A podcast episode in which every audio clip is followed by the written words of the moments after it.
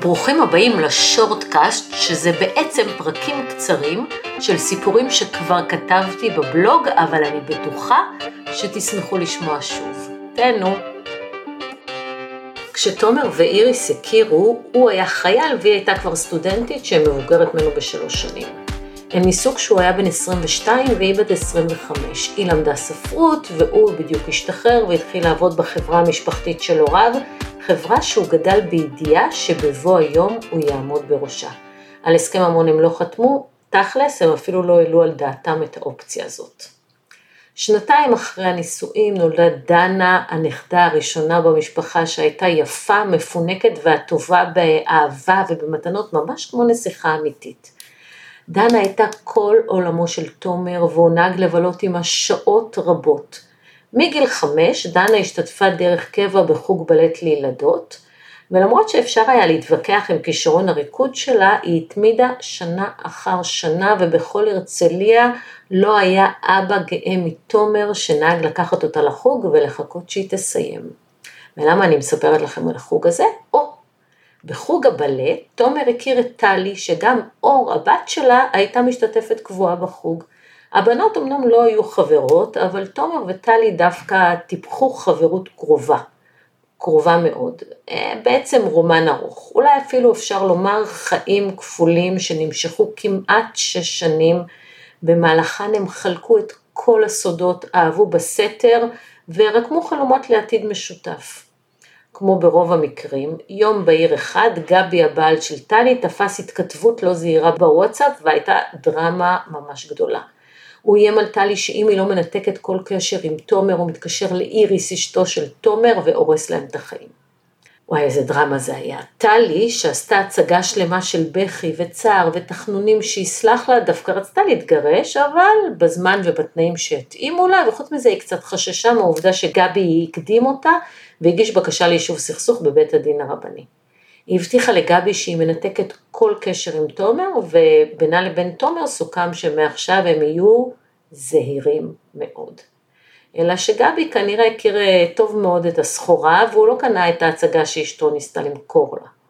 הוא התקין לה באוטו מכשיר ציטוט, זה אסור, אל תעשו את זה, שגילה לו שהיא ותומר ממשיכים כרגיל, רק בלי וואטסאפ ובלי מיילים, רק שיחות טלפון בשעות קבועות ומפגשים שבויים במתחם צימרים אה, במושב כלשהו. כשהוא שמע מספיק שיחות, הוא הודיע לטלי שהוא יודע הכל ושהם מתגרשים, וגם שלח עם שליח דיסק אונקי עם כל ההקלטות האסורות לאיריס אשתו של תומר. ככה גומרים חיל נישואים. שני הזוגות הגיעו לסוף דרכם המשותפת. בסופו של דבר דווקא תומר ואיריס ניהלו מלחמת גירושים וטלי וגבי הגיעו להסכם, גבי גילה גמישות ונדיבות יחסית לנסיבות ואחרי כמה חודשים של הליך גישור אינטנסיבי הם הגיעו להסכם. גם תומר וגם טלי דרבנו אחד את השני לא להתפשר, כשכל אחד מהם רוצה שהשני יגיע לעתיד המשותף שלהם עם נתח גדול ככל האפשר של הרכוש.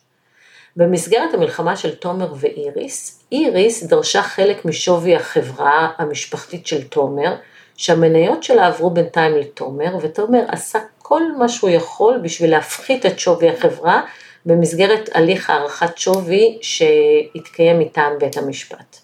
מאחורי הקלעים כמובן יעצה לו באופן צמוד טלי שהיא רואת חשבון במקצוע. מאחר שמלחמות גירושים נמשכו עוד זמן רב, תומר וטלי עברו לגור ביחד עוד לפני סיום ההליכים, וחודש וחצי אחרי שתומר התגרש סוף סוף הם התחתנו ועד מהרה טלי הרתה וילדה בת, שהיא למעשה חצי אחות של דנה ושל אור. עד מהרה הסתבר שיש פער מאוד גדול בין חלום החיים המשותפים ב-one big happy family לבין החיים עצמם. תומר ששנא את גבי שנאת נפש על כך שהוא פירק לו את הבית, התחיל לגלות חוסר סבלנות גם כלפי אור הבת של טלי שהייתה דומה שתי טיפות מים לאבא שלה. אילו טלי הייתה יודעת לזהות סימני אזהרה מראש, היא בטח הייתה מבחינה שתומר לא לוקח אחריות על שום דבר, מאשים את גבי בפירוק נישואיו, למרות שהוא זה שניהל רומן ארוך עם אשתו של גבי, ונלחם עם איריס על כל שקל למרות מצבו הכלכלי המעולה. אבל טלי לא קראת סימנים. כבר בהתחלה תומר וטלי סידרו את הסדרי העשייה כך שהבנות יהיו איתם ביחד ויהיה להם לפחות יומיים בשבוע פנויים לעצמם, אלא שהבנות לא הסתדרו. כשדנה הגיעה עשתה כל מה שהיא יכולה כדי לקבל את מלוא תשומת הלב, במיוחד על חשבון אור הבת של טלי. היא רבה איתה, היא נהגה לבכות, להגיד שאור מציקה לה, שאור גונבת לה דברים. היא דרשה מתומר לבלות שעות ארוכות רק איתה ולגרש את אור אם רק העיזה להתקרב אליהם, גורמת לאור לחשוש לצאת מהחדר שלה. תומר, במקום לחנך אותה ולשים לה גבולות, הוא שיתף איתה פעולה בהתנכלויות לאור. עד מהרה היה ברור שכשדנה מגיעה הביתה כדאי מאוד שאור תהיה סגורה בחדרה. אחרי שנולדה הבת המשותפת, המצב רק החמיר ותומר ממש התעלל באור והפציר בטלי להעביר אותה לחיות אצל גבי אביה. טלי לא הפסיקה לבכות, אבל היא הייתה חסרת אונים מול השתלטנות של תומר. מטבע הדברים, גם היא התחילה לסלוד מדנה, אבל היא לא העיזה להעיר לה או לומר לה ולא איזה מילה אחת, בגלל שמהר מאוד היא למדה שדנה מגיבה בקיצוניות, ותומר ממהר להגן עליה ממש באגרסיביות. הדברים הגיעו לשיאם כשאור נשקה את התינוקת אחרי שאכלה שוקולד והשאירה לה סימן של שוקולד על הפנים. תומר שרק חיפש סיבה למסיבה הודיע חגיגית שהוא לא מוכן שאור תרים יותר את התינוקת או תנשק אותה, בעוד שעל דנה לא היה שום איסור, היא משאירה עליה ג'יפה וזה פשוט דוחה, תיאר תומר את הסיבה לסנקציה. אור התחילה לגלות סימני מצוקה, והיא סיפרה לגבי מה קורה בבית ואיך תומר מתעלל בה. גבי דיבר עם טלי, שכמובן הכחישה מכל וכל את הטענות של אור, ואמרה ילדות רבות ביניהם, ולא קרה כלום, ובוא גבי, אל תתערב לי במה שקורה בבית.